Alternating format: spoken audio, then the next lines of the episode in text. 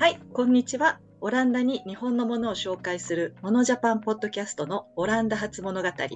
パーソナリティの中条恵美子とソ・ジョンスンです。この番組はモノジャパンディレクターの中条恵美子と新米スタッフのスニが欧州市場における日本のデザインプロダクト、ものや日本のものづくりの可能性などを伺い、様々に語っていく番組で、私たちが住んでいるオランダからお届けいたします。さて、中条さん、こんにちは。こんにちは。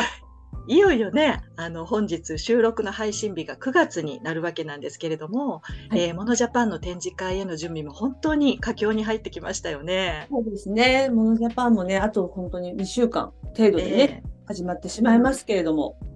本当今お忙しいと思うんですけれども、体調とか大丈夫ですか？ちゃんと食べられていらっしゃいます？はい、はいはい 楽しみで、あのね、トップフィットでございます。あ、OK でございます。はいはい、えーそれでございましたら今日のあの収録に入っていきたいんですが、なんとですね、本日は久しぶりのゲスト会なんですけれども、本当にこのイベントまであとわずかのこの時期にですね、はいあの素晴らしいゲストがお越しくださいました。はい。えー在オランダ日本国大使館南博特命全権大使です。こんにちは、お越しいただき大変光栄でございます。いえいえ、南です。よろしくお願いいたします。よろしくお願いいたします。ありがとうございますあり。がとうございます。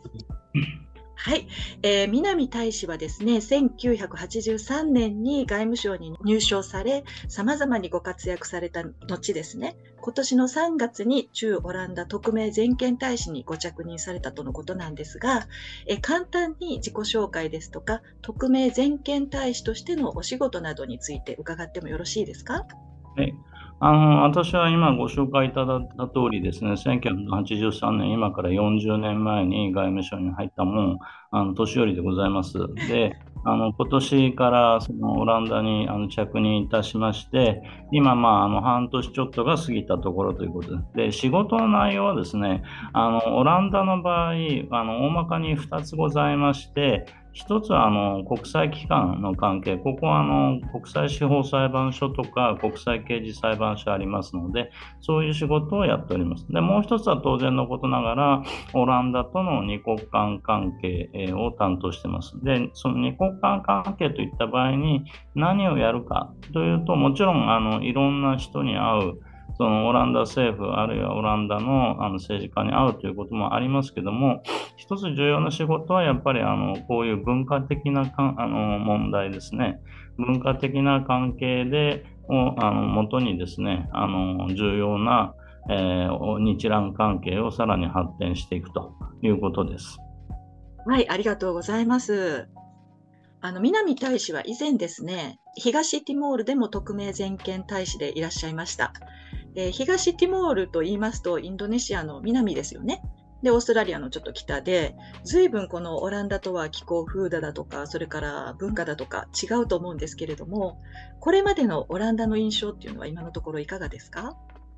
まあ、あの私はあのヨーロッパに長く勤務したことがございますので、そういう意味では、オランダがものすごくあの珍しいとか、あるいはオランになれないところがあるとか、そういうことはないんですね。で、あ の一方、オランダであのやはり非常にユニークだと思うのは、長い日本との歴史的な関係。で特にあの19世紀に日本に来ていたあのシーボルトという医者がいるんですが、彼がものすごくあのいろんなものをあのそれこそ動植物から文化的なものまでも含めてですねいろんなものを日本で集めてでそれをあのオランダに持って帰ってるんですでそれが今のライデンにあのかなり多く収容されてましてでこれがあの非常に面白いというあの、経験がありました。で、あと、あの、非常に、えーまあ、面白いというかですね、ユニークなのは、やはり、あの、オランダというと、その、普通、我々は、あの、チューリップと風車というのが、まあ、連想されるわけなんですが、あの、そのチューリップはもちろんあるんですけども、一方、オランダにおいてはですね、あのーまあ、温室を使ったあの施設園芸というのが非常に発達している。で、これが、あの、えーまた非常にユニークだと思ってます。で、それから、あの、風車なんですが、あの、古いあのタイプの風車はもちろん今でも残ってますが、新しいタイプの風車、すなわち風力発電ですね。これが今、あの、オランダで非常に、あの、どんどん増えてると。こういうあの新しいあの、えー形のですね、オランダというものをあの、えー発見して非常にあのユニークであるというふうに考えています。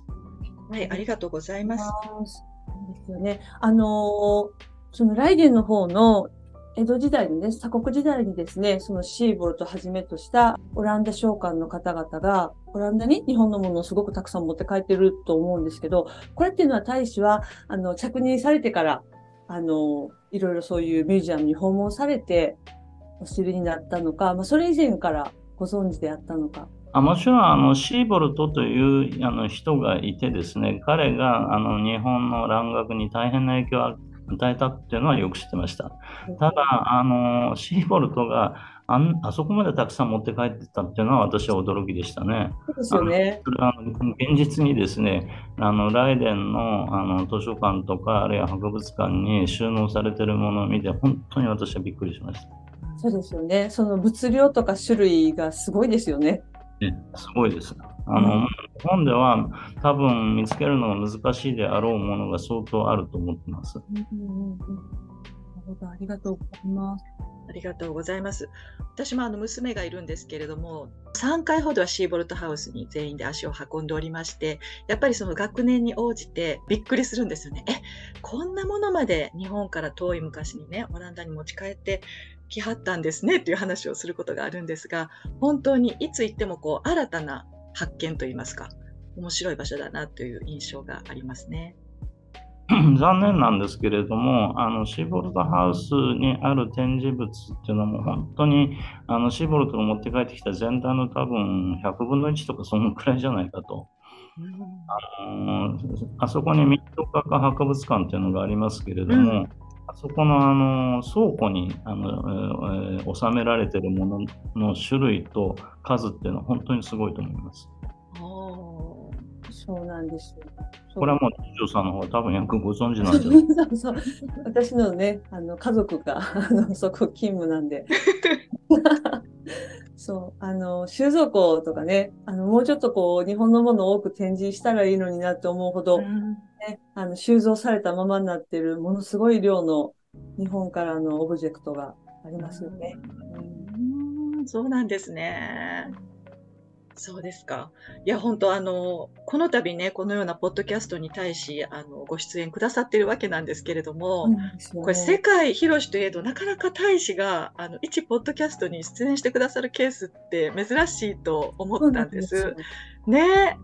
この、なんて言うんでしょう、その大使のオープンさとか、あの、フランクなご様子がね、すごくオランダっていう風土にとても合っているのかなっていうふうに感じたんですが、本当にありがたいことですよね。ありがとうございます。けども、本当に本来起こり得ないようなことそう。という感じで、ちょっと私たちの方がびっくりしてるんですけど、ありがとうございます。ただですね、あの一応、その外務省もあの SNS を使っていろいろ発信せよという一般的なあの指示が出てますし、あとあの、今の世界ってやっぱりその外交官の役割、あるいはその大使の役割っていうのはあのかなり変わってきてると思うんですね。であのずっと私は思ってるんですが、外交官っていうのは、あの19世紀的なスタイルと20世紀的なスタイル、21世紀的なスタイル、それぞれありまして、それが今、あのごちゃごちゃになってると。で例えばあの19世紀的なスタイルというとですね、あの私がここに着任して、それで信任状というものを国王陛下に提出に行くんですよ。で、その時にはあの馬車に乗っていくんですね。すごい。19世紀ですね19世紀のスタイルがそのまま残っていると。うんだから実行においてあの SNS で発信しろとかあのそういうことはあの言われるわけで そういうことをやっていかなきゃいけないのが、まあ、今のあの、まあ、外交官であるというふうに思ってます。マルチに求められるわけですね。そういうことですねね。いろんなことをうんをやらなきゃいけないし、またあの技術的にもあのついていかなきゃいけないということかと思います。うんうんうんうんありがとうございます。はい本当にラッキーです、私たち。ありがとうございます。で、そうですね、えっと、南大使にはぜひお伺いしたかったんですが、このモノジャパンを知られた経緯と、えー、そして印象について教えていただいてもよろしいですか？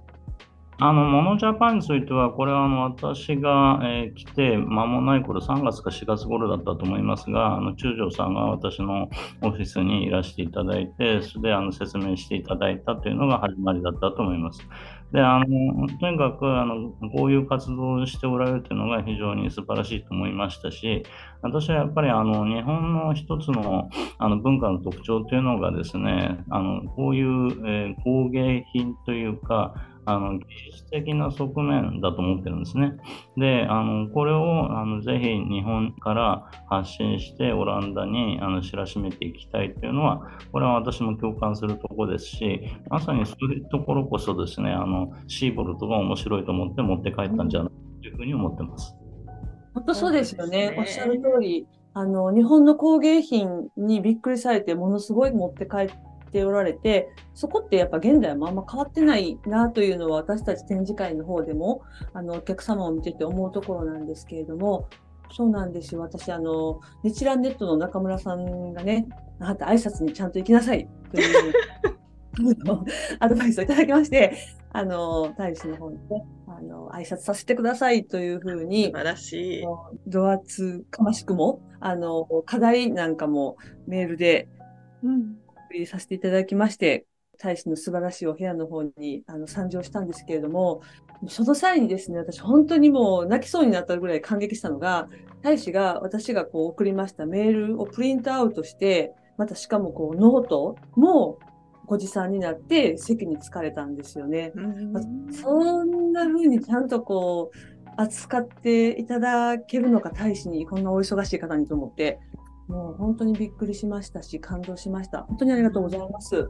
いえ、どういたしまして。中条さんが突撃されたんですね。突撃しました。ね、さすがです。ありがとうございます。そして、えー、っと、南大使、このお忙しい中を縫ってですね、こちらのモノジャパン、えー、展示会の会期中ですね、9月16日土曜日に会場にお越しくださると伺っております。ありがとうございます。このジャパンの展示会では、大使はね、何を楽しみになさっていらっしゃいますか？まあ、あのまず一つあの、お詫びを申し上げなければいけないのは、あの14日のあのイブニングには私ちょっと伺えないものですから、そこは申し訳ございません。あのずっと前からあの約束していますあの JCC、あの商工会議所の理事会をあのここ、今私がいる大使公邸でやらなきゃいけないものですから、そこはあのご容赦ください。で、あの16日に伺わせていただきますが、私があの、まあ、見たいと思ってるのは、その実際にその日本からどういう方々が来られて、それであのオランダの、まあ、デザイナー、あるいはプロあの実際に作る人たちとどういうあの協力がなされてて、でまたあのどういうオランダ人が、え、来て、それでどういうところに関心を持っているのかというのをぜひ見てみたいですね。あのオランダ人があの本当にどういう日本のそういう工芸品のですね、どういう点にあの関心を持つのかというのをぜひ見ていって、それはあの将来の,、まあ、あの関係につなげていきたいというふうに考えてます。ありがとうございます。そうですよね。あの結構そのどこにこうピンと来られるのかっていうのは、その出店者の方々も毎回このモノジャパンに来て驚かれるとこなんですけれども、で、本当にびっくりするような感想を言われたり、で、なんかこう、なんとなくこうイメージしてたのと全然違う色合いを好まれたりとか、なんかね、あのー、そこはやっぱり体験できるのがあのモノジャパンだと思いますし、またあの日本からお越しの方々も、やっぱり大使に来ていただけるっていうことは、なんか非常にこう、誇らしいであるとか、あの、安心感があるとか、思われるみたいで、毎回非常に感動されるんですね。なので、ぜひぜひ、16日お待ちしております。ありがとうございます。お待ちしております。はい、えー、次なんですが、日本文化についてですね、えー、日本文化が海外で注目されるようになってもう随分経つと思うんですけれども、よく知られているのは、えー、アニメですとか漫画といった、まあ、サブカルチャー的なもの。で、あともちろんお寿司だとか、最近でしたらおにぎりとか、お茶といった、えー、フード関連かなと思うんです。大変人気がありますよね。で、また、モノジャパンの方は日本の伝統工芸やデザインなんかを紹介しまして、で、人との交流を図り、そこからさらに仕事を作るという工夫をしているわけなんですけれども、やはり日本国を代表される南大使としては、日本の文化を国外に紹介するということについては、どのようにお考えでしょうか？あの、やはり日本の文化というのは、その日本社会の重要な側面だと思ってますし、やはりあの、その世界でもかなり評価されるところがあると思うんですね。で、あの、もちろん、その漫画とかアニメとか、そういうものは、あの、これも、えー、一つ、えー、評価されているサブカルチャーの部分であって、だけどもそこはあの正直言って、その政府としてはなかなか関与しにくい。むしろその伝統的な文化というものが、あの関与しやすいというふうにあの考えているところです。で、あのまあ、伝統的な文化といった場合、もちろんあのお茶とかお花とかいうのは、あのこれはそれぞれの団体がもう一生懸命やっておられると。でだけど一方においてそのまさにこのモノジャパンがやっておられるようなものっていうのはあのなかなか、えー、それぞれ、団体があの小さかったりなかったりえするので、それをあの、えー、モノジャパンの方であの推進されているというのは、私はあの非常に、えー、まあ、立派なことと言ったら申し訳ありませんが、あの非常に称賛すべきことだと思っています。でそういうところを捉えてですね、あのえー、我々大使館の方でもぜひ協力していきたいというふうにあの考えている次第です。で、あの最後に一つだけあの日本食についてはですね、これはあのえー、今、ヨーロッパにおいて大変非常に高く評価されているのはありがたいことだと思っております。で、あのただですね、あの一つ、私はあの残念だなと思うのは、日本人っていうのはそんなにしょっちゅう寿司を食ってるわけじゃないんだけどって、あの日本食って言うと寿司しかないように思われるのが非常に残念に思っているところです。そうなんですよね。あの、なんだろう。ちゃんとこの説明されては伝わってなく、こう切り取ってわって紹介されることが、なんかやっぱり日本文化、どの文化も一緒なのかもしれないですけど、多いですよね。うん、そうですよね。うん、お寿司がファストフード。もう本当にあのオランダに来てからはこんだけ巻き寿司500本ぐらい作ってると思うんですけど、ね、日本行った時は自分で巻き寿司を作ることなんてしなかったんですが、本当にオランダですっかり上手になって しまいました。寿司職人。面白いですよね。まあ、巻き寿司使わないと思うんですけどね。で巻き寿司ならともかくという感じなんですが。ですよね。ですよね。はい。えー、とそうですね、それからではですね、南大使にとりまして、えー、これからのモノジャパンに期待されることがもしありましたら教えてください。あのまず、モノジャパンについては、ぜひとも毎年あの続けていただきたいということと、あと、あの日本からの,、まあ、あの参加者がより増えていくということをあの期待しております。で、あの、私の理解では、モノジャパンは、あのアムステルダム市からあの確か支援を受けているというふうに聞いております。で、その、あの、いろんなその支援を受けるにあたってですね、あのぜひ大使館としても側面支援をしていきたいと思っておりますので、今後ともさらなるあのご活躍と発展を強く期待しております。どうしよう、ありがとうございます。感動。感動、なんかすごい言わしてしまったような、もう無理にポッドキャストにお詫びして、なんかね、ありがとうございます、本当に。ありがとうございます。あの、そうなんです。ありがたいことに、アムステルダム市の方の国際化の、ね、方とはずっとこう、講演にさせていただいて、あの、今年も支援を受けた、あの、受けることができましたし、あと、アムステルダム・イン・ビジネスっていうね、アムステルフェンシの方の、あの、機関からも毎年ずっと、講演いただいてまして、今年もありがたく、あの、お受けすることができました。アムステダムは本当にちょっとね、家賃の高騰など、なかなかこう、継続することの困難さっていうのも、こう、年々増しているんですけれども、あの、大使からも以前アドバイスをいただいたように、せっかくね、ここまであの、築いてきた関係性ですので、あの、頑張って続けたいと思ってます。ありがとうございます。ありがとうございます。あの、一番最後の質問に行く前にですね、聞いてみたいなっていうことがあるんです。えっと、ウェブサイトで体験したんですけど、今世界的な潮流にあるこの SDGs の議論が始まった10年ほど前に、え当時のの外務省から日本の首席交渉官として交渉に当たられたという記事を読ませていただきました。で、国連で採択されたのが2015年っていうことですので、一応その2030年を目標とした国際目標ではあるんですけども、現在のところ、あの、どうなんでしょう、大使からしてかなり社会に浸透した、もしくは実装されたというふうな実感なり、えっていうものはございますか？とまずですね、2015年に採択されたときに私が非常に懸念していたのは、これはあの日本も含めてすべての国が実施していかなければいけないゴールだと。でしかしながら、その日本においては、その当時において、2015年当時において、あの関心が非常に低かったんですね。これをどうやって上げていくかというのがものすごく大きな課題だと思ってます。で、しかしながらそれはあの国連自身のあの活動、それから、えー、日本政府のあの取り組みなどによってですね、今現在、あそれからあと当然のことながらあの市民社会であるとか、あの経団連のような経済団体も関心を持つことによってですね、今現在日本にえー、国内においては80%以上の人が何らかの形で SDGs を知っている。